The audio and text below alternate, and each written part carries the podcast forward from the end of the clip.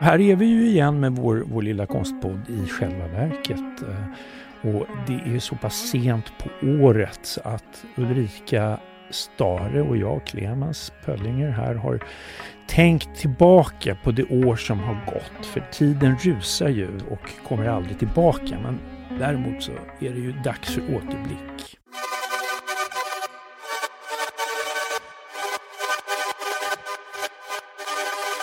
Det är även vårt poddår kan man ju faktiskt säga. Vi har ju, ja, vi kanske började i november 2021, men ja, eller något sånt. Det är ja. i alla fall både ett konstår och ett poddår. Vi ska inte se tillbaks på vad vi har pratat om.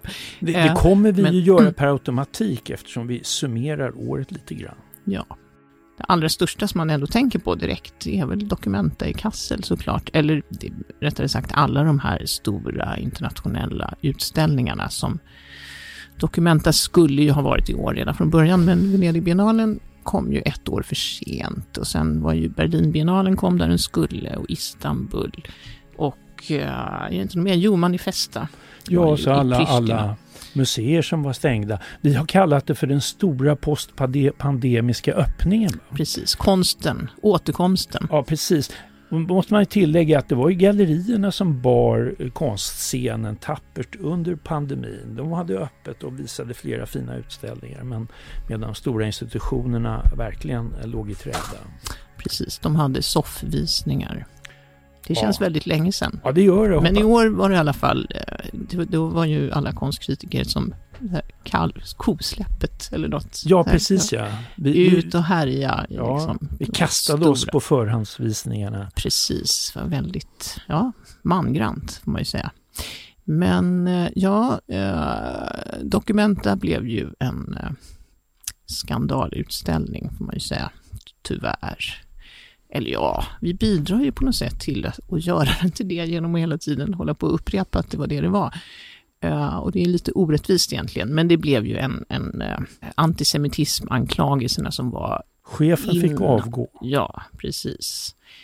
Och det pratet som var innan om att det var en antisemitisk utställning träffade ju både rätt och fel, får man ju säga, för det var fel konstgrupp som anklagades i förväg. Uh, och sen kom det liksom in från sidan en helt annan konstgrupp, nämligen indonesiska uh, Taring Padi uh, och deras stora politiska verk där med antisemitiska figurer, symboler. Och liksom den som blev Stötes, orsaken till... Ja. Det blev, I tyska tidningar var det ju jätte jättemycket om detta. Och det är, det är särskilt pinsamt i Tyskland med, med så att säga en eh, eh antisemitisk, eh, lite, lite eh, oanmäld antisemitisk konst, konst eh, antisemitiska stereotyper i en jättelik målning. Han du, se, han du se det verket när du var där? Nej, då hade vi redan rivstartat därifrån tyvärr. Ja, Eller tyvärr. För det var uppe, ja, det, det var uppe ett tag innan, innan uh, det, det togs ner. Ja, precis. Om jag minns rätt så var det väl under öppnings, liksom eftermiddagen där som det var uppe. Då hade vi redan åkt därifrån. Men under förhandsvisningsdagarna var det upp, uppe, eller hur? Nej, nej det var nej, inte det. det var det inte var. Var det uppe några timmar bara? Ja, precis. Ja, så var det. Så var det. Sen täcktes det över och sen togs det ner om jag inte minns helt fel. Men eh, sammantaget tycker jag ändå att Documenta i Kassel var jävligt spännande. Om man nu bortser från, om man nu kan bortse från det här verket. Varför var det spännande Ulrika? Det var spännande för att det var ett sånt myller av optimism och berättande och alla de här grupperna grupperna. Jag menar, det var ju väldigt kaosartat. Men jag menar, man har ju kunnat vara där hur länge som helst. Jag som inte var där, jag såg lite, i, liksom jag läste om det och tittade lite och såg att det var, det var ju som någon sorts alternativforum, eh, lite 1968 en gång till. Folk, mm folk, alltså all publiken skulle delta, publiken skulle på sätt och vis göra konsten. Ja, delvis. Lite alltså, utopiskt var det. Delvis var det ju det på en del ställen, absolut, men det var ju, var ju ganska blandat faktiskt. Mm. Det var ju en del ganska så här, traditionella verk också som bara skulle ses utan mm. någon inblandning. Men sen var, sen var det ju så också att under pressdagarna så var ju ingenting riktigt igång av de här medskapande verken. Det tyckte jag ändå var ganska roligt. Var, liksom, varför skulle vi vara någon så här privilegierade personer? Alltså vi gick ju runt i någonting Men vi är som, ju vana vid det. Ja, precis. Att vi ska ha lite sådär... Bortskämda Ja, kritiker.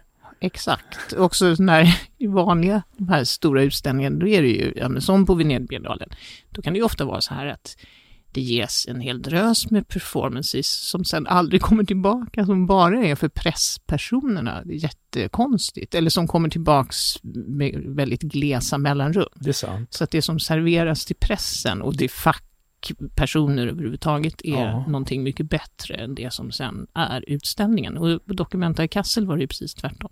Det, tycker var jag lite- ändå var lite, det var kul tycker jag. Det var alltså- rätt, ett rättvist... Eh, Ja, faktiskt. Ja.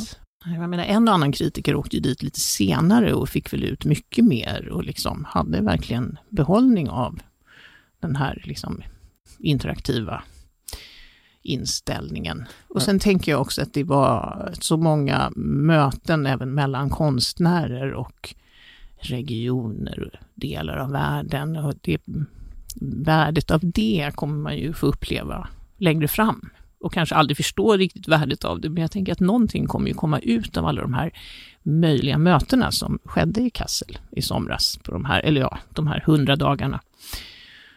Därför är jag positiv ändå till Documenta. ja, men det är Men- fint. Det brukar ju vara helt fantastiskt tycker jag. Ändå med all den, det stora konstbad som den utställningen är Precis. vart femte år. Då har man ju verkligen satsat jättemycket. Ja. Men får se om de får eh, kalla fötter nu och drar ner på anslag och sånt. Ja, och att det liksom återgår till att bli något sån här lite mer, nu håller vi oss Ett vackert I skylt, skyltfönster. i Europa Ja. och liksom kör det gamla vanliga på något sätt. För det här var ju ändå också ett genombrott för globala syd och andra perspektiv än de vanliga. Så att, ja, ja jag, Mm. jag tycker det var sammanfattningsvis spännande och eh, lite oroväckande att utvecklingen, att det blir en backlash helt enkelt. Ja. Bort. Det var en modig satsning, en djärv satsning. Ja, och en, en ganska följdriktig satsning också. Det känns som att eh, Documenta i Kassel har liksom gått åt det hållet ändå under 2000-talet. Så, men det får man väl se nu om det blir en slutpunkt eller eh, att det fortsätter. Men de andra utställningarna, det var vi ju i Venedig. Jag älskade Poddade vi Venedigbiennalen. om. Jag var så lycklig när jag gick där. inte jag. Men det, ja. Det var så flummigt och, och, och, och, och romantiskt tyckte jag. Mm. Ehm, och inte så mycket politik ändå. Som det har varit några gånger. Det var det du saknade Ulrika, eller hur? Ja, det var ju det. Det var ju det. Men eh, Så det var så skönt tyckte jag. Det var konst. det var, ja. All, det var, allt var ju inte så bra, tänker jag. Det var, det var, ja, men det är så stort smörgåsbord så det finns alltid något fantastiskt. Jag var, jag var så nöjd. Jag tyckte också att jag upptäckte flera nya fina konstnärer från det globala syd bland Mm. annat. Mycket new age var det och mycket andlighet. Då är det frågan, är det Är det något man kan sälja på rika samlare? Lite andlighet? Jag tror de behöver När det. andlighet möter pengar. Jag tror att, ja, då, då är man illa ute. Ja, verkligen. Det är man faktiskt. Det, mm, Men jag tror att det kanske var det som hände där lite grann. Men det var också det var ju tillbakablick på surrealismen. Man lyfte fram kvinnliga surrealister. Det var en väldigt fin utställning i utställningen. Ja, det är sant. Jag kan hålla med. Som konsthistoriker kan jag ändå tycka att det är kul.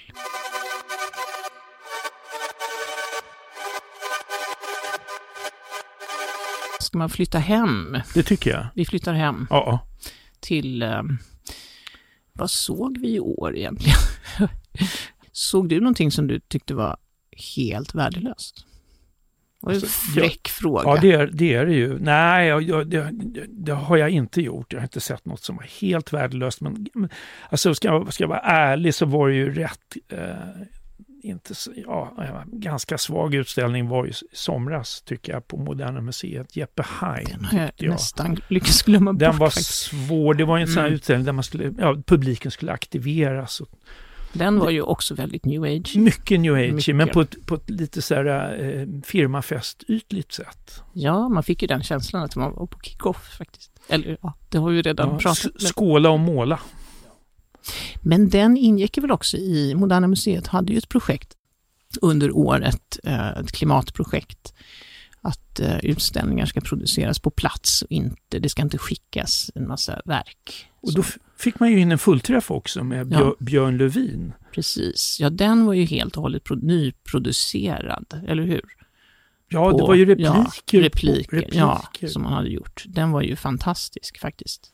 Men den var gjord på plats i Sverige, va? Eller, eller hur? Så att då, kan man, då var det lite klimattänk för att man inte fraktar grejer från USA eller något. Den var ju verkligen byggd helt och hållet där.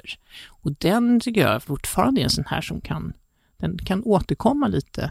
I minnet. Man kan fortfarande grubbla lite över den. Ja, att den var så himla speciell. Och sen dessutom då när Claes Östergrens roman kom här nu i höstas som ju faktiskt bygger på en gammal Björn Levin-utställning. Jag har inte läst den, men den, den är, det är den här försäkringsbolaget, det här fiktiva försäkringsbolaget som Björn Levin liksom hittade på. Den så här trygg, som ett konstprojekt. Ja. International Life Assurance Camp Company. Precis, som lovar någon sorts evig lycka och trygghet om man bara överlämnar sig i försäkringsbolagets händer. Ungefär så, Ja. tror jag. Och blir övervakad.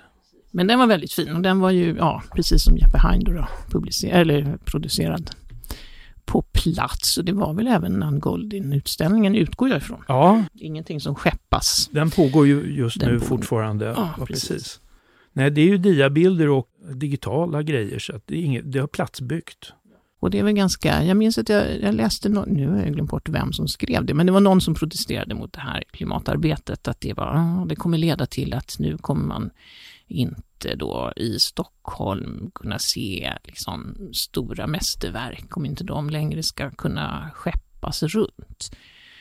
Ja, jag vet inte, nu är det ju liksom, det här var ju ett tillfälligt projekt och sen kan man väl ifrågasätta den här ständiga trafiken av konstverk känsliga konstverk som måste liksom flyttas.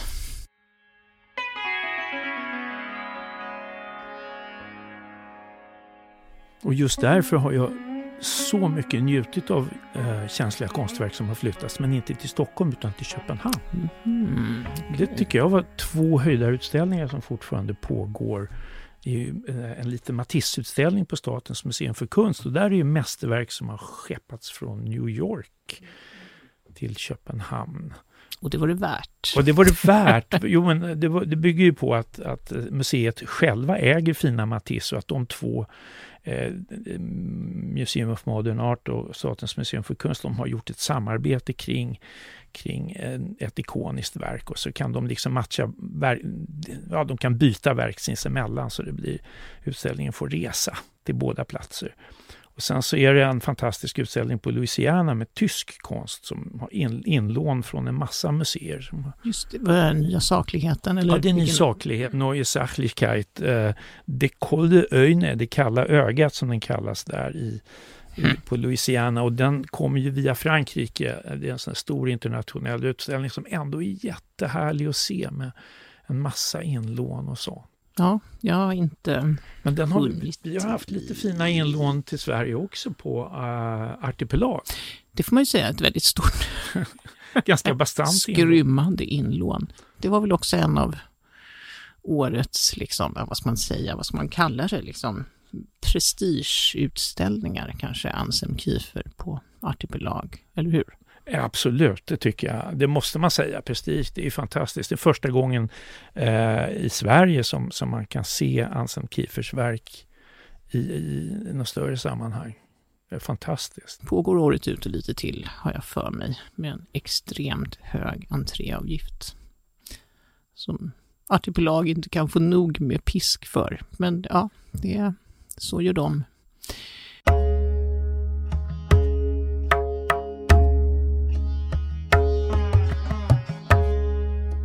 Ett konstprojekt som var väldigt provocerande för många och som eh, inte fick hålla på längre.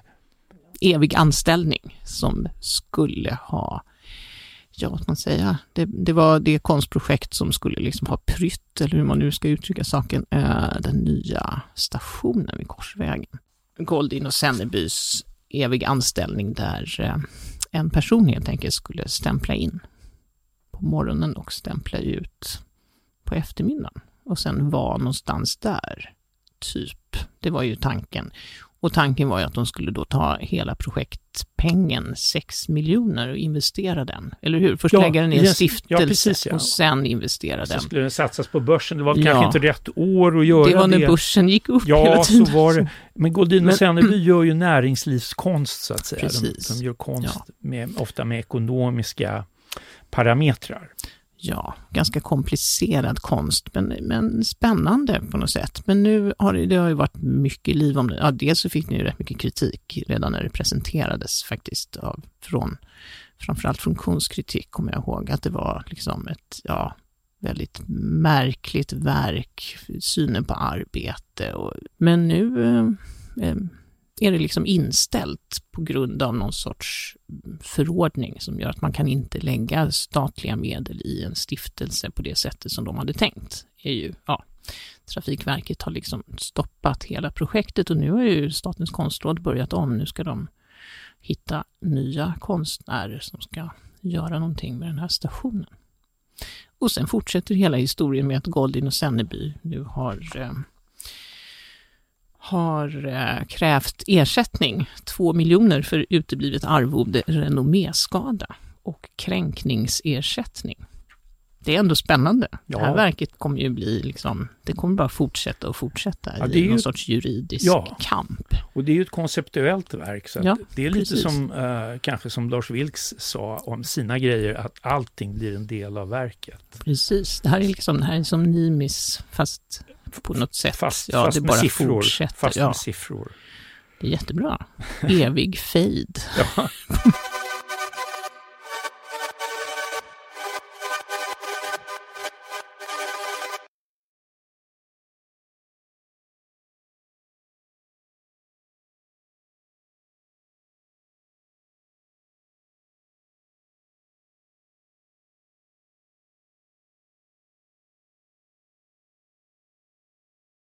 Jag tänker på, på Hasselbladpriset som gick till Daniata Singh, en fantastisk indisk fotograf.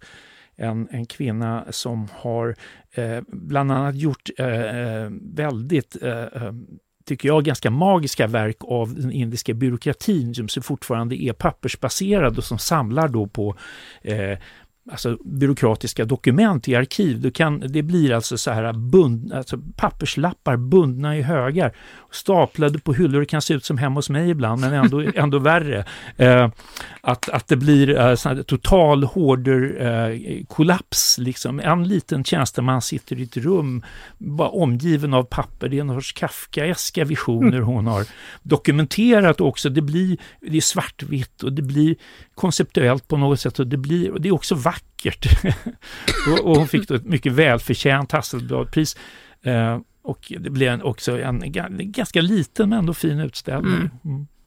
Det låter bra, men sen har ju Barbro Östlin var ju också i Göteborg. Det kan ju bara ha varit jättebra, tänker jag. Det var faktiskt väldigt mm. fint och stort.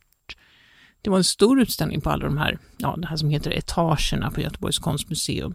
Och väldigt liksom monumentala målningar av liksom olika mer eller mindre fiktiva fasader. Det var faktiskt väldigt, det var ju ja, en av de bättre utställningarna jag sett i år tror jag. Faktiskt. Mm. Med, ja, just sådana här solo, soloutställningar. Så den stannar ju också kvar. Det är väl som Björn Levin-utställningen och den. Väldigt så här tidlöst och lite drömskt och ändå så himla otroligt precis måleri. Ja, det, tyckte väldigt har, mycket om det. Det är ju en exakthet där i hennes arkitektur. Mm, precis, som är, så här, nästan lite skrämmande, ja. men, men ändå vackert. Ja, det, var, det är många motsatser som förenas i de där stora målningarna, verkligen. Jag tänker på Barbro Östlin-epoken, eh, där 60-talet, 70-talet och då på Moderna Museet tänker jag då och också på Pontus Hultén som ju då, var den karismatiske chefen som drog de här New York-samlingarna till, till Stockholm och då har, han, då har det kommit en jättetjock biografi om honom. Just det, som också Augustpris nominerades faktiskt. Just det, Men, och det är Claes ja. Brittons Pontus Hultén-bok.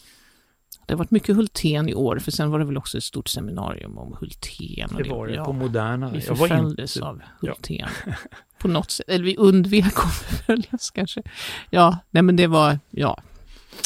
Jag vet inte om det, om det blev den där stora tjocka biografin blev någon sorts punkt för Hultén-vurmen eller om det liksom, vi bara har sett början. Jag tror nog att det kan ge ringar på vattnet. Eh, mm. Det, det, är så, det är så tillräckligt långt borta för att det ska vara superspännande igen, den, den epoken. Mm, kanske, och att den också var så glad epok. Framtidstron ja, ja, och hela det där. Verkligen. Ja, den, den härliga pop, popkonsten. Också. Ja, precis liksom ingen var fånge i någon sorts nät av, av... Övervakning. Precis, precis. De var liksom lite friare. Han satt och körde sin Vespa och höll på till Paris.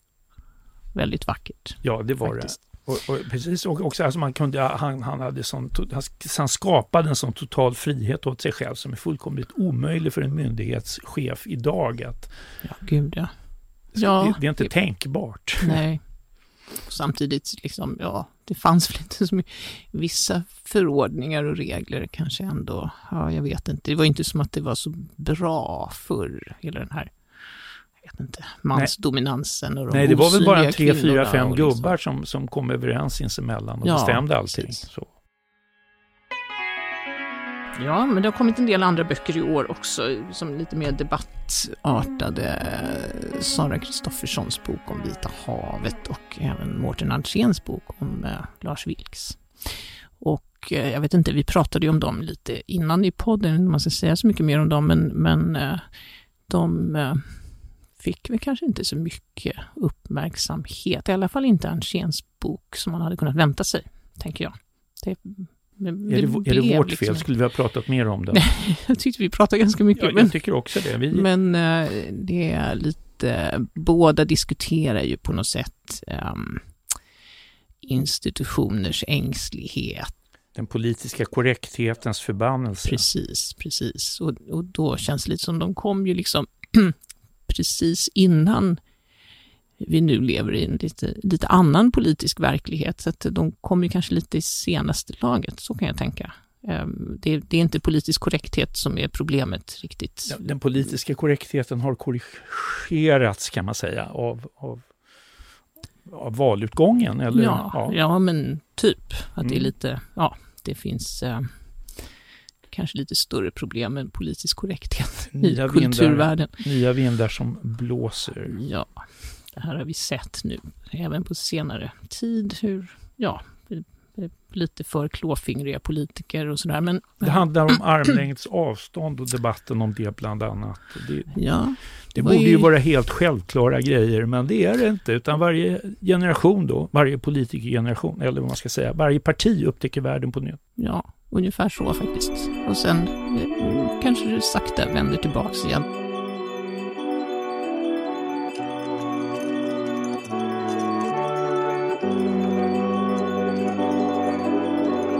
Men hade inte vi också tänkt att prata lite sport, lite sportgrej?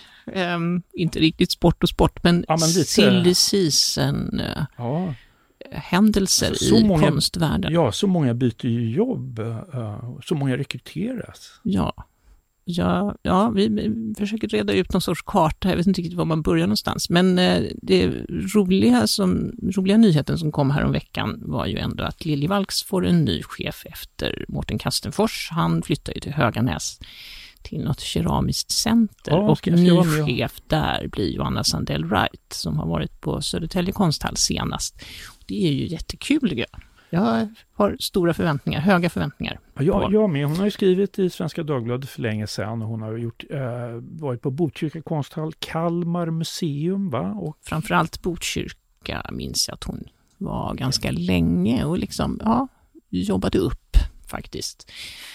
Eh, sen har ju Bonniers konsthalls eh, konstnärliga ledare Theodor Ringborg ska flytta till Tornedalens konsthall och han ersätts då av Johanna Nordin som nyligen var på Karl Ells ateljémuseum. Mycket kort. Mycket, Mycket kort. kort session där. Ja. Eh, vilka är det mer? Det är Sara Arrhenius, blir kulturråd i Paris. Och ja, hon är ju då, har ju varit rektor på Kungliga Konsthögskolan och ersätts av Sanne Kofot Olsen som kommer direkt från humanistisk, eller konstnärliga fakulteten i Göteborg. Det är ganska roligt med sådana här chefskaruseller. Ja, det är ändå. ju det. Det Eh, är och lite i, hela havet stormar. I den lilla världen blir det lite hela havet stormar. Verkligen. Så nu finns Karl Ells ateljémuseum Ja, de, up for grabs. de söker enkelt. en ny chef. Ja. Vad säger du Ulrika? En ny eh, Kan vi, sätt, högerytter, typ. kan ja. vi göra en insats där? Eh, det är ett väldigt fint ställe. Mycket, Frestande, frestande. ja, fin trädgård är det Mycket också. fin. Det verkar ju vara ett kul jobb ändå.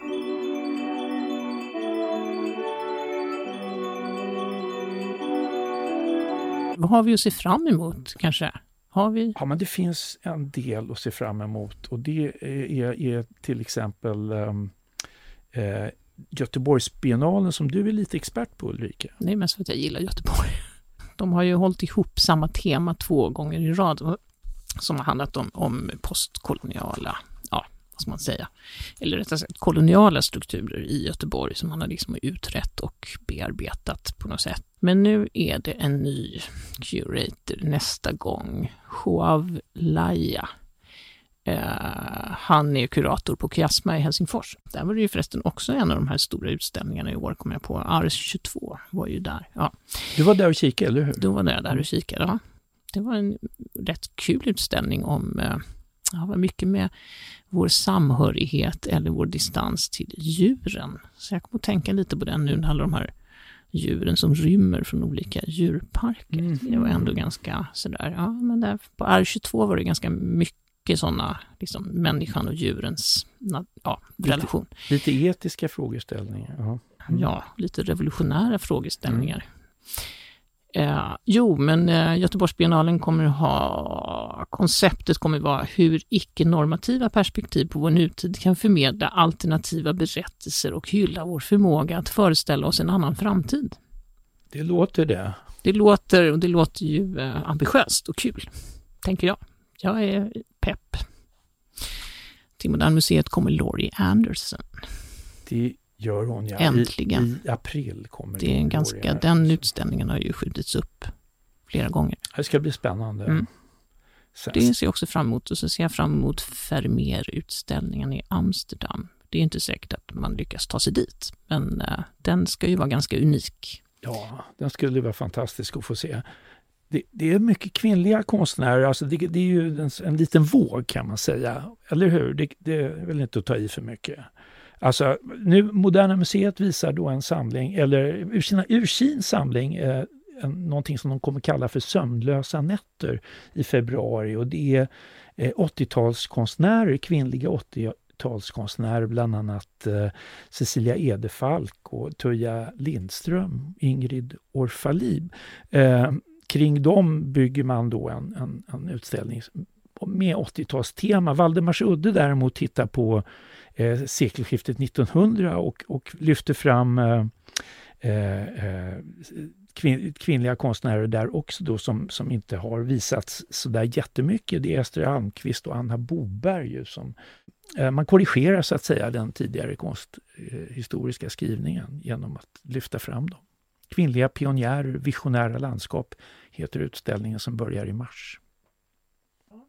Sen kommer ju då, det, här, det tror jag kan bli en hit för Liljevalchs eh, och det, det är utställningen Inget papper, inga mynt av Jockum Nordström. Som, Mm. som, eh, som, som visas eh, i januari då, den 27 öppnar den. Ehm, och eh, det är helt nya grejer som kommer typ direkt från hans ateljé. Som vi inte har sett. Bra. Det är väl då säkert vårsalongen också öppnar. Ja, den är väl i det stora- Den är säkert i ja, stora, Ja, eh, gamla Liljevalchs så att säga. precis. Eh, Den kan man ju inte vara utan. Eller kan man inte det? en hädisk tanke. Ja, jo, det enda Den- roliga, nej usch förlåt. Ja, nej, men, Ja, men den, den- jo det är kul. Ja, men- det är, jag går med på det. Den är, den är, Det är given varje Det är år. också för att det är vår. Första vårtecknet om Ja. en månad. Eller, ja, precis. När mörkret tar vänt. ja, precis.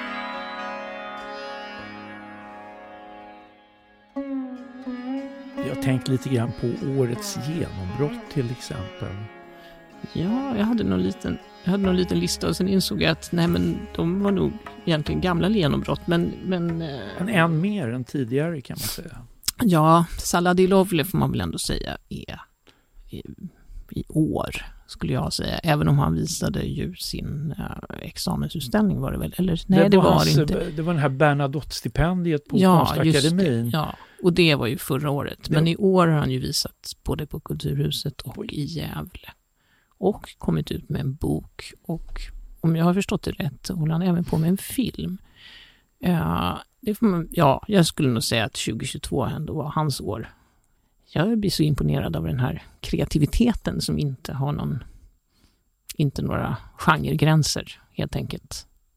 Det är ju det imponerar på mig.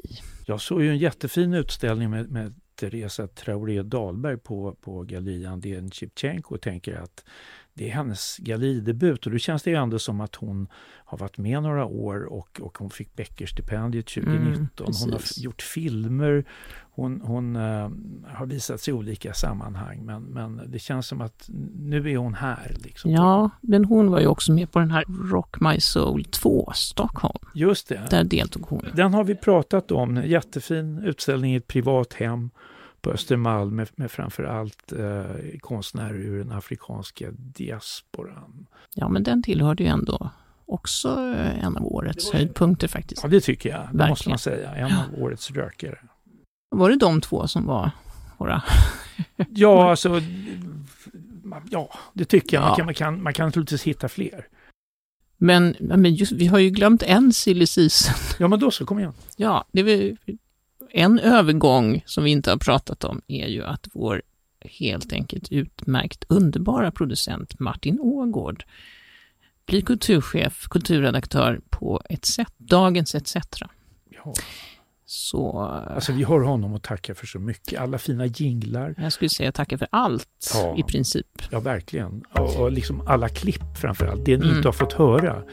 Och det som Alla är så, dumheter. det är vi så tacksamma för att ni har sluppit höra. Så, eh, så Tack, är Martin. det. Tack Martin.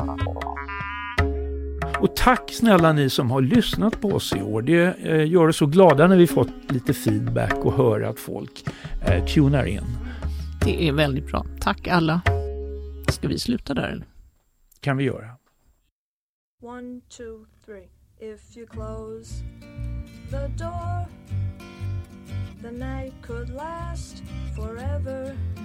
Leave the sun shine out and say hello to never. All the people are dancing and they're having such fun. I wish it could happen to me. But if you close the door, I'd never have to see the day again. Du har lyssnat på en podcast från Aftonbladet. Ansvarig utgivare är Lena K Samuelsson.